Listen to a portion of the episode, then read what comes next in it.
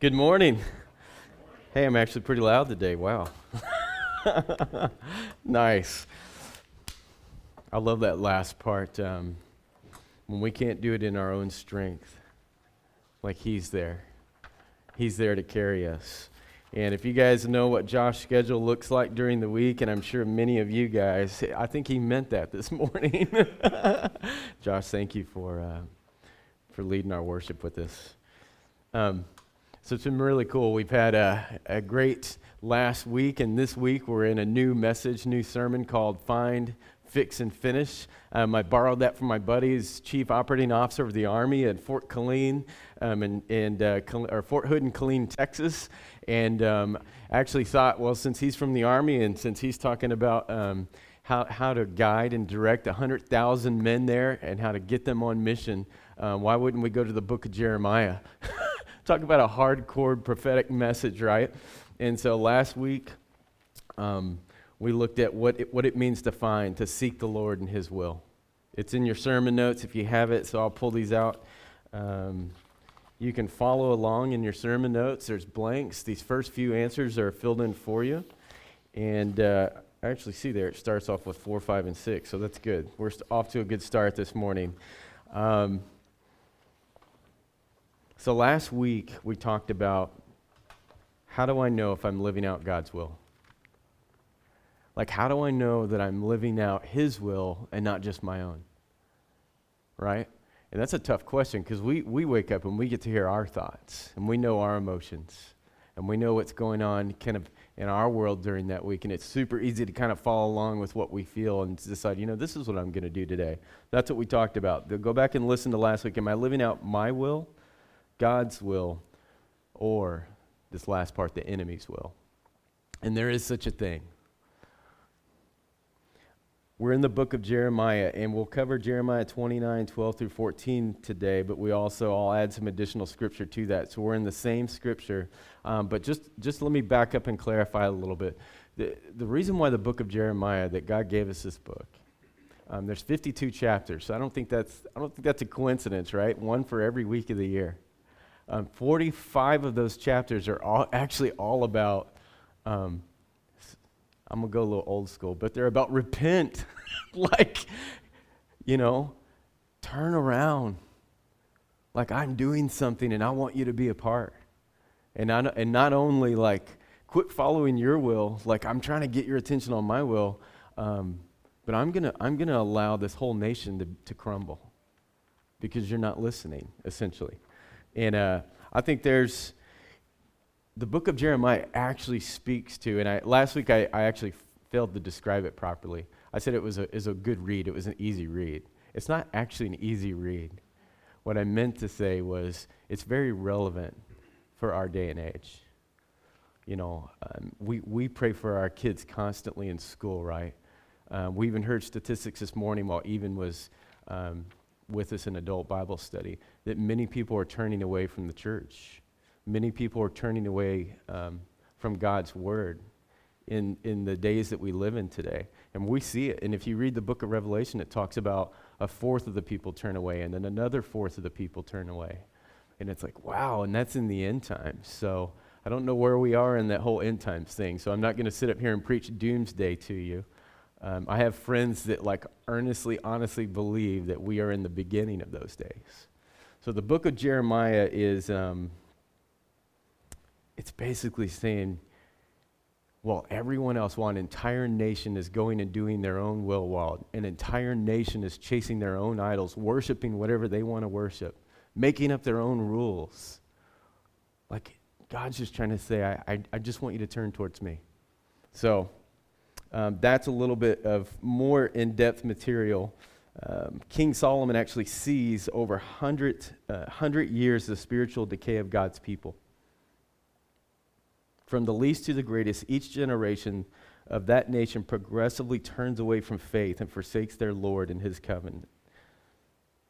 So God allowed judgment.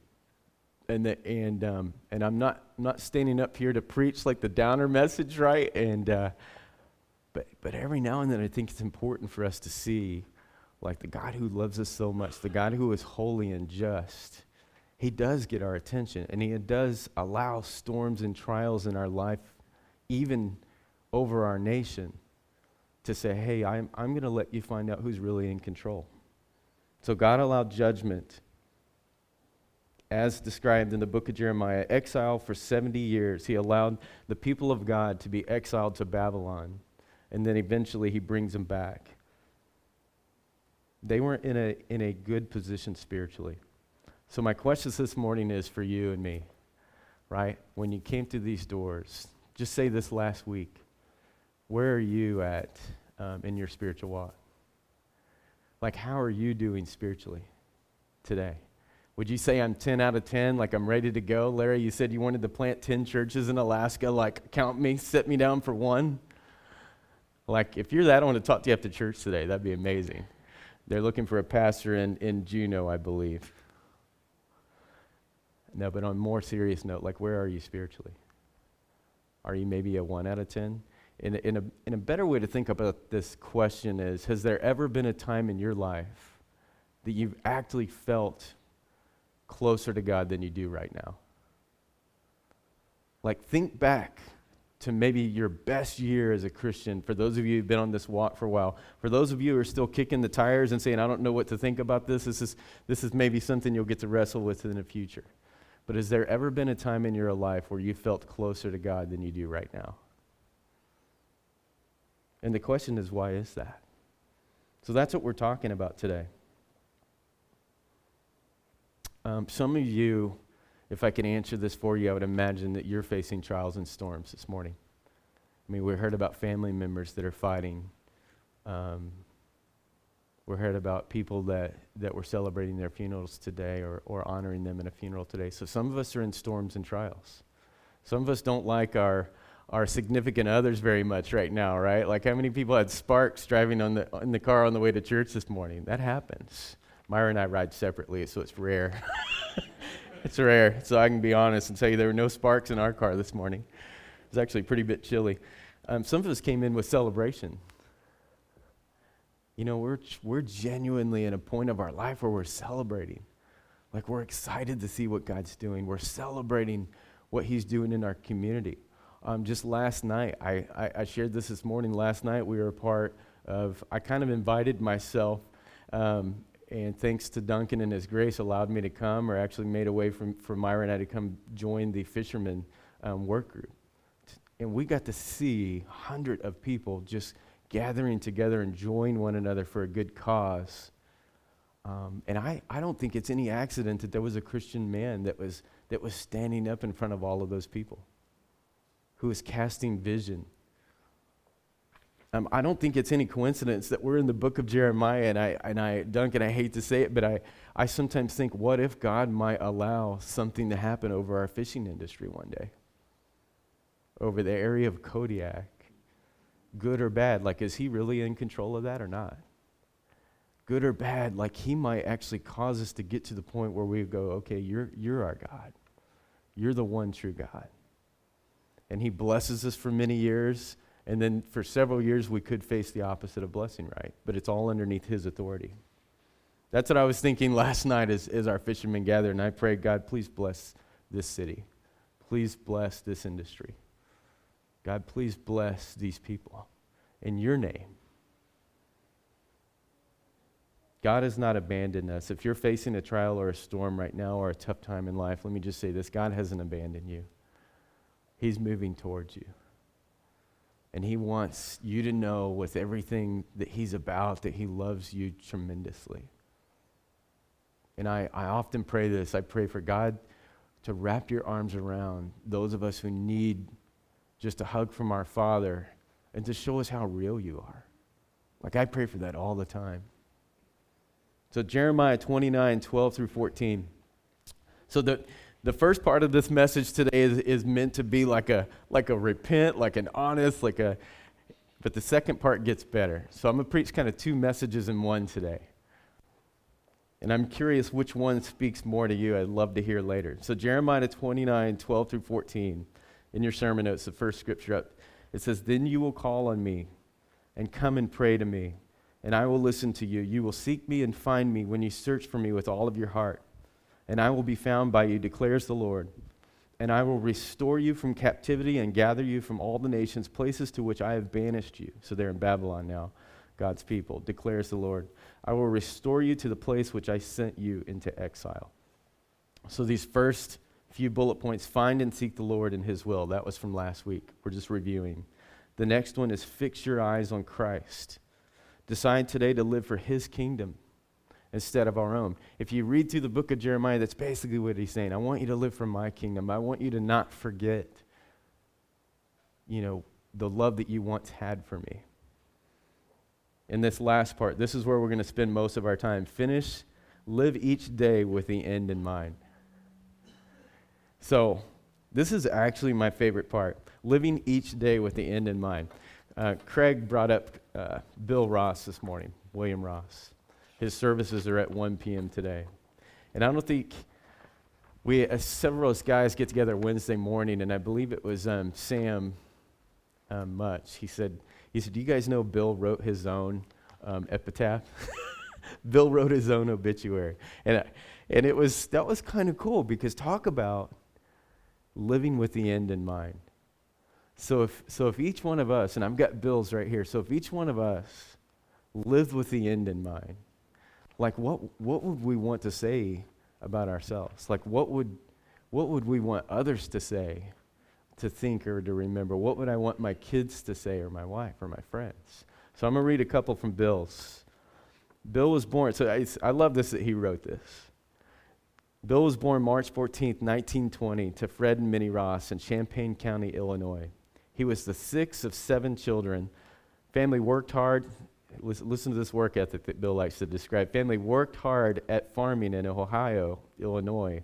Bill enlisted in the Navy in the 1940s, seeing action aboard the Navy destroyers in the Atlantic, providing convoy duty. He was transferred to an aircraft carrier in the Pacific shortly before the end of World War II.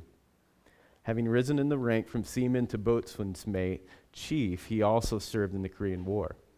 Uh, Bill goes on to say in 1952, Bill and his young family transferred from Japan to Kodiak Islands. That's how he came here and fell in love immediately with the beauty and wild places around this island. Like I'm, I'm already there with them. This place is amazingly beautiful. So this, this part I love. I'll read two more parts. Bill was an expert marksman and an accomplished gunsmith. I want to put Johnny, Johnny Walker right there too but found he couldn't um, charge people for the time it takes to do the fine work that he did.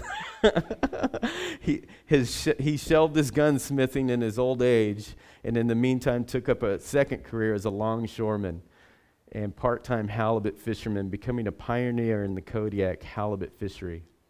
People may remember his boats' names Lazy Sue, Susan, Bobby D, and Columbia. Um, but here's the last part. Following his retirement, Bill and Ellen, of 76 years, married together, spent many summers boating around uh, Shuyak, I'm saying all these wrong, Afognak, and Raspberry Islands. This is the coolest thing ever. I was actually talking to Damon about this last week. Stopping to visit people and tell them about God's great love and salvation for Jesus Christ. Like, how cool is that? I mean, it's kind of what we're talking about today find, fix, and finish. Like the thing that God made you for. Like once, and Craig, you said it well, he, he didn't know God for many years, but once God got a hold of him, he said, I'm in. So we're talking about finding and fixing and finishing this mission that God created us for. I love that Bill wrote his own epitaph. We get to read what, what was in his heart. I love that he bragged on himself in there a little bit. Like he, he remembered the highlights of his life and said, I think it was kind of like, Lord, thank you for letting me do all that I did. And I love that he boated around this island into different villages and communities and wanted to share the love that he had. It's pretty cool, to be honest. Um, so, finished, live each day with the end in mind, is what I'm trying to point at. Guys like Bill don't, don't happen to where they are on accident. They don't happen upon it. They actually live and say, you know what, this is what I want to do. I think every person in this room has the opportunity to finish with the end in mind and write that, where that finish line looks like for you and say, This is where I, how I want to finish. This is, this is what I feel like I'm called to do. And with God's help, I think it's absolutely possible times five. So finishing with the end in mind, today's message will be in 2 Corinthians 5.10 as well. And I actually caught this and um, put this scripture in my back pocket from a, a pastor friend from about five years ago. He lived and did every day his ministry all based on one scripture. For we must appear before the judgment seat of Christ so that each one may receive what is due for what he has done in the body, whether good or evil. So we all must stand before the judgment seat of Christ. So every single person that walks on this earth will stand before Christ. And we will all give an account um, of what we've done. Those of us who have accepted Christ, uh, we will be allowed into eternity in kingdom of heaven. We will get crowns for the work that we've done. Those that don't know Christ will not get to share in that. And it's one of those scriptures that talks about working out our faith and fear and trembling. Like I, this is the one scripture that kind of keeps me up at night every now and then. When Christ says, "I never knew you," it's like that. That is scary to me. So, when we stand before one another, right? So why why is this so hard for us to get our minds around? First, some of us don't know how real heaven is. And so this scripture just kind of bounces up like off of us like a ricocheted bullet. And it's like, yeah, I don't I don't get that part. Like really we're going to stand in front of the creator of the universe and he's going to he's going to give us an account of what we've done or or what we haven't done. I think that's because when we stand before one another, this is what we're used to. We work hard to appear holy and without sin. And so that's the first two blanks in your we we work really hard at showing each other our resumes. I've said that before, right? Like a lot like a, a little bit what Bill did. We want we want each other to know the big celebrations, the good things only in our life. And that's okay. But that's that's how we live day to day. We're so used to showing like on Facebook and social media when we're having coffee, like I really want you to know the best about me, right? But when we stand before Christ, he knows our heart. Like he knows all of us. There's no, there's no trying to highlight my resume with him. I'll say, yeah, you remember that time I, I uh, built that website in three months at Duke Energy, and we all got these huge bonuses. And, and I used to run around bragging to people about the nuclear power plant, you know, websites that we built. I thought I was big stuff back in the day, building websites and software for power plants. He's going to go, Larry, you were so far away from me during those times. Like the people that I wanted you to love were all around you and you didn't see any of them. And I'm, I'm not trying to be convicting. I'm actually flashing back to the point in my life when I was probably the furthest from God, when I was the most successful in my career. When we stand before Christ, He knows our heart. On that day, there will be final justice. So I, I, lo- I love the point to this fact whenever people say, How does a good God, a good and loving God, let so much bad happen in the world? I like to say, you know what? I don't get it. I believe it has something to do with free will, and He's trying to allow us to have opportunity to choose Him or choose ourselves. And in that whole messy process, we wind up hurting one another time and time again. Like, I don't think there's a person in this room that hasn't hurt someone, right?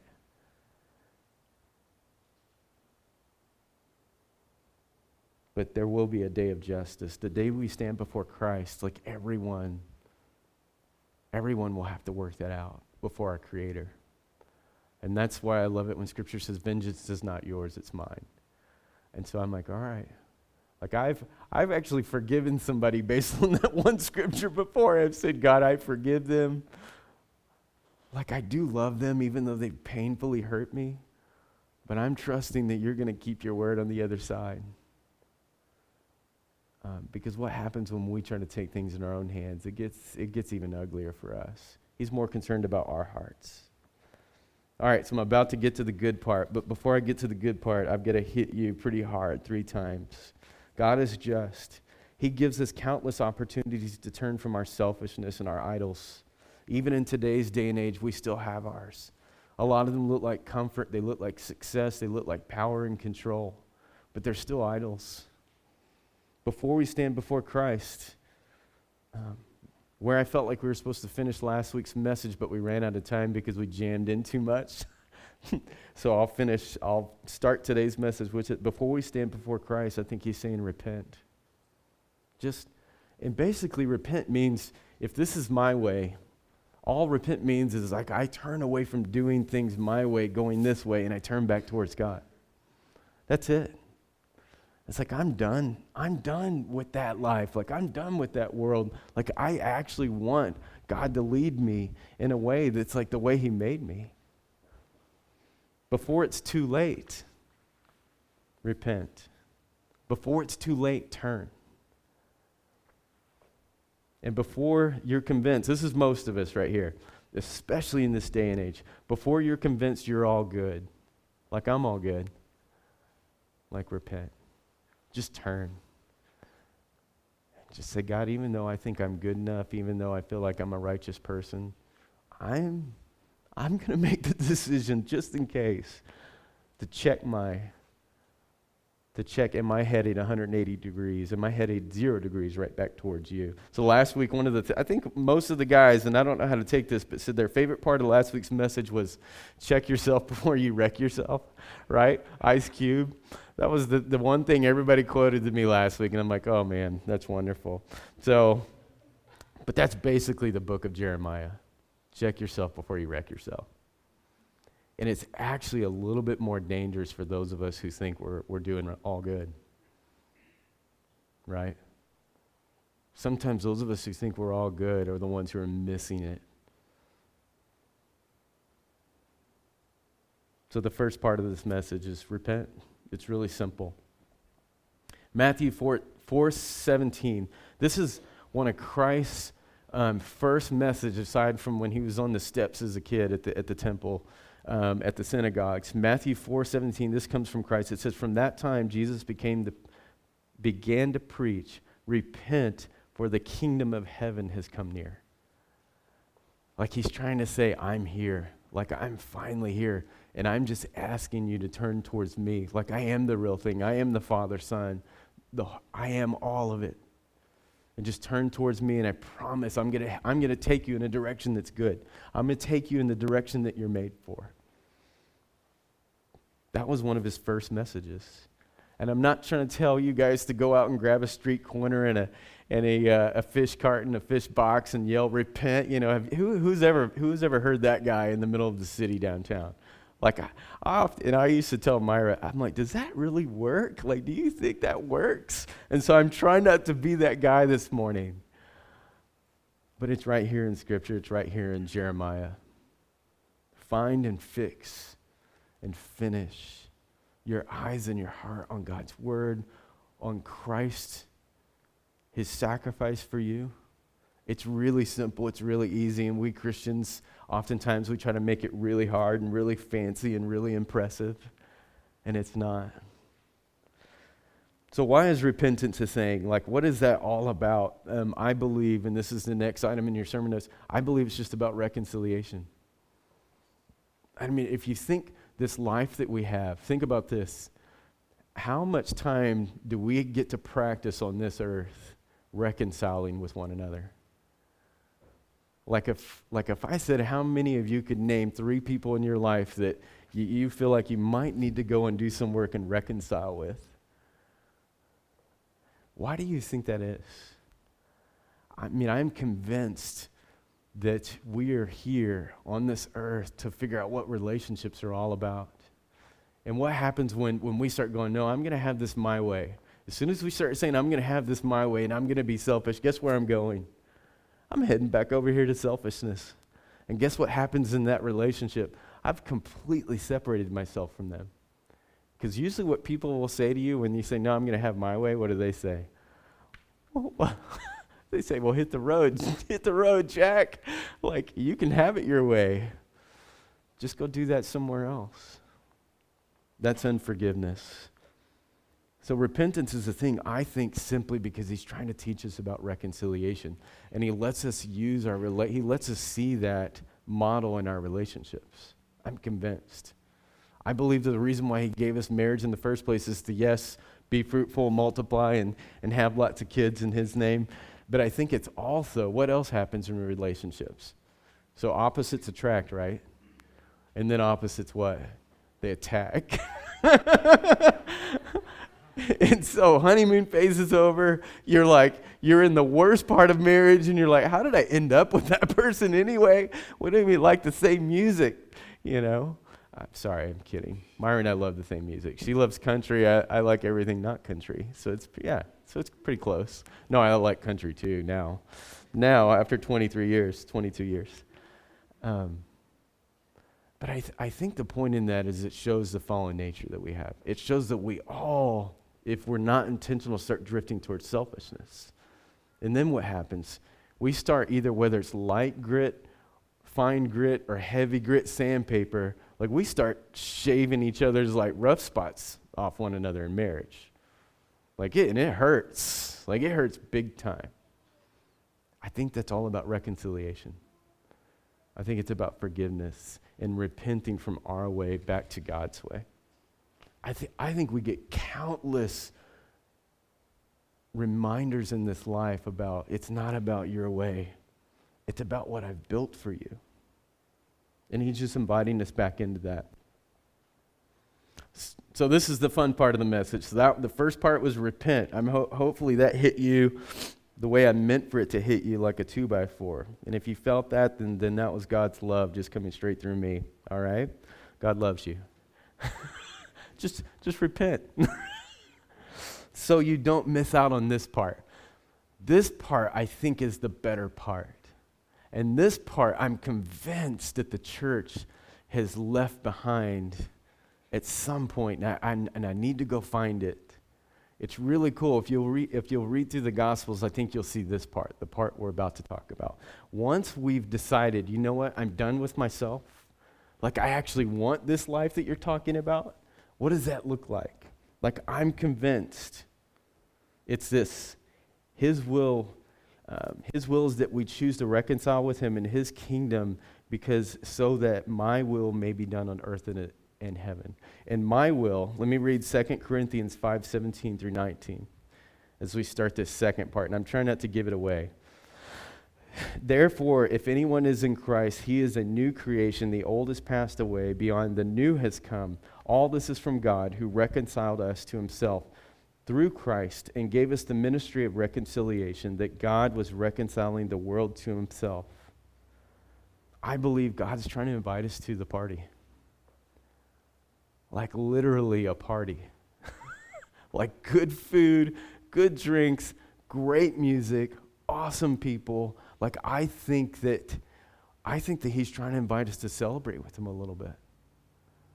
And and um, as I'm preparing this message, like I don't think it's any coincidence. I found myself at two really fun events in the city of Kodiak. So I think it was um, Friday night. We were at the, the galley tables where they're sharing their stories. Great music. People were having, like, the laughter was contagious. It was incredible. Um, several of you were there. Um, that was phenomenal. I think that was a little glimpse of what heaven could look like. People just loving one another, like sharing stories about what we love about life sometimes happy, sometimes sad, but it's real. It's like our stories. And then last night at the fisherman gathering, like it was, again, it was just felt like a feast to me. And I think that those of us in the church, we get so focused on the part where, man, I need to repent, I need to repent, I need to repent, I need it, and you do, and you do. But once you turn this way, what does that look like? He's trying to invite us to a party. Um, so back in Austin, we did this thing called Love Where You Live. And it was every two years, all the churches in Austin, 400 of us got together. And um, we decided to start um, being better um, neighbors. And uh, we started throwing these, these block parties like in the month of October and November, actually, that's the best weather in Texas because it's not 110 degrees and you're not dripping as soon as you get out of the shower. And so we threw these block parties and we use these apps like Nextdoor and Facebook, and you just let everybody know and you go around and you invite all of your neighbors and, and the ones you know and the ones you don't know. and it's a little weird because sometimes I'd get Chloe to go with me to invite some, some neighbors over, especially when they have younger kids, so I don't look, look strange and I didn't know them. And I'd give them an invite. I'd say, hey, we're having a party down at our house. Um, we're going to fire up the grill, we're going to barbecue, and um, we're just going to get to know one another. So 30 people show up on our front, front lawn for this party. And maybe, maybe, you know, six of them went to church, and the rest did go to church at some point, but didn't, and, and the others like didn't want to have anything to do with that because of hurt or because of maybe some religion they experienced in the past, and it was fine. What was cool is we spent time with one another.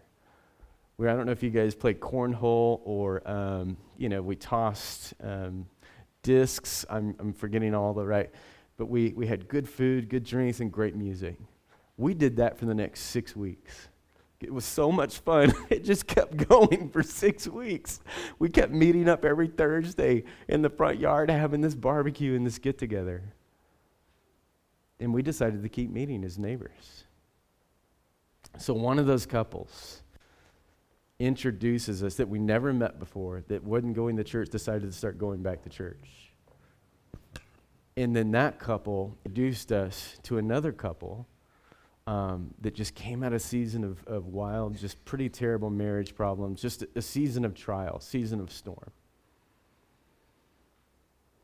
And then fast forward three years later, I told you about him a few weeks ago. That couple that was in the middle of the marriage problem, that man is now the, the men's pastor and the men's ministry director at our, at our church. And he's now leading men's ministry.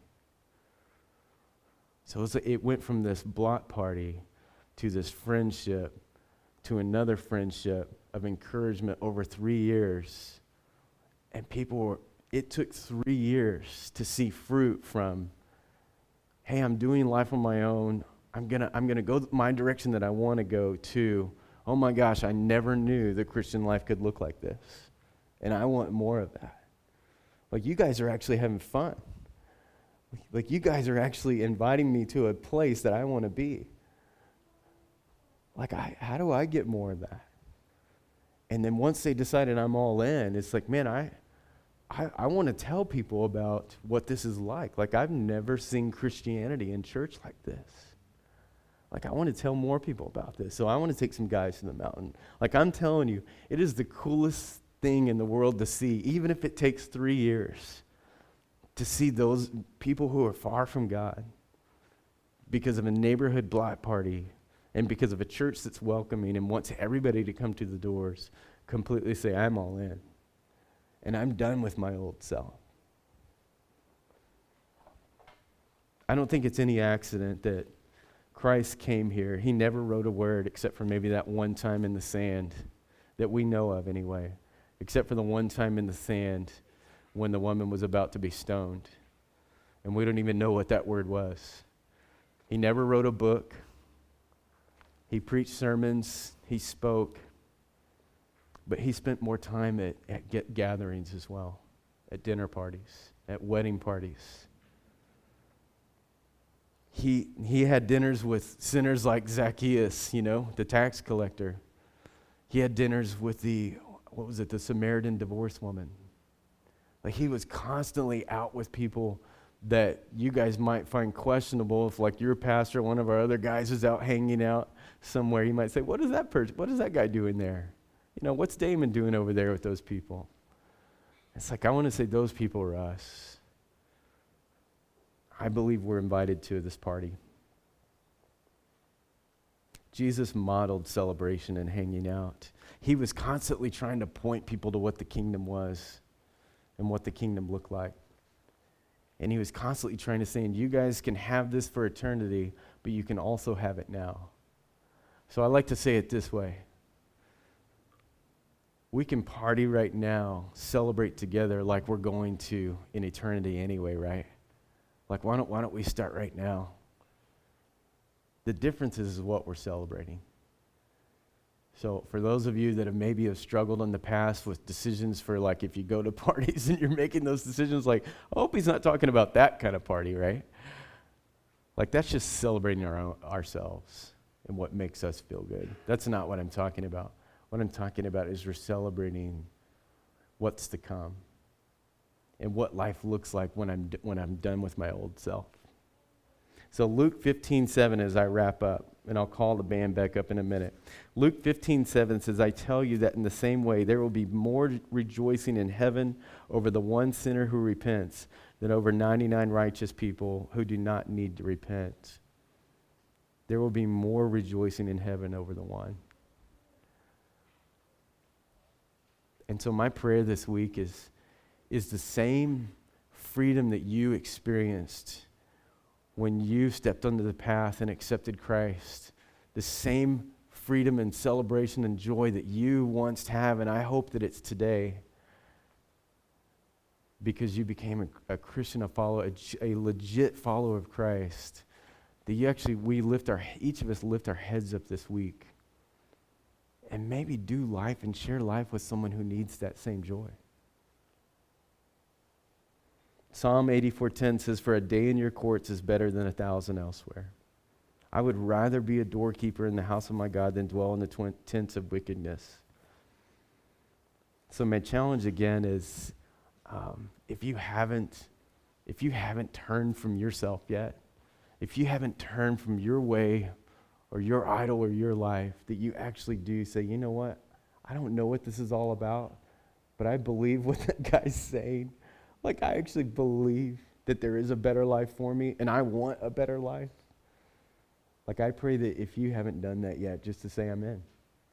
Or come talk to me or one of the guys or women in the room that, that has done this and say, I, I need to know more about this. So I'll invite our worship team back up. And let me, let me end with this last challenge. For those of us who have been Christians a long while, I hope we'll find each other out in the community more and more, celebrating the joy that we have. I hope I drive around Kodiak and see, when it's not raining, and see block parties out in, out in our front yards. Like, I actually hope, and, and I'll cover the cost if we destroy anything, but I hope that every man in this room brings two other men and we come and just knock down Duncan's door on the men and meat night. You know? Let's like let's like show these brothers who need us what it actually looks like to hang out and have a good time. And the same thing for our ladies, you know? Let's start celebrating a little bit, giving our giving ourselves permission to celebrate a little bit um, the joy that we have. And for those of you who haven't decided that you're all in yet, that you even want to test that out, like I, I just want to pray. Um, pray for each of us and uh, wrap this up. bow your heads with me. Father, we love you. God, I thank you that you make this easy, that you make it clear, that you give us instructions. God, I thank you for just your prophet Jeremiah that came back to say, quit doing everything that, that I've asked you not to do and just, just love me and follow me. Like, I think sometimes Father, we just need a reminder, and I thank you for it. This is like, haven't you had enough of yourselves? And God, I thank you that you're patient and gracious with us um, to allow us to figure this out. But God, I also thank you for the tough times that remind us that we need you. Father, for those of us who have been on this journey a while and maybe have lost our joy, have, have forgotten the love that we once had, I, I ask that you just multiply that times 10. I ask that you, you let us see our homes as a base for us to open up and invite our neighbors to, invite our friends, invite those we love, invite strangers to say, hey, come, come celebrate a little bit. And I'll tell you why I'm celebrating. For those in the room that haven't accepted Christ as, as your Savior and Lord yet, Father, I, I just ask that you just wrap your arms around them in a very real way today and this week. Let them see how very real you are. And let them find a place of, of safety and challenge and where questions are asked in this church, in this body of people. Father, we love you. We thank you. In Jesus' name, amen. I'd like to invite you to stand now.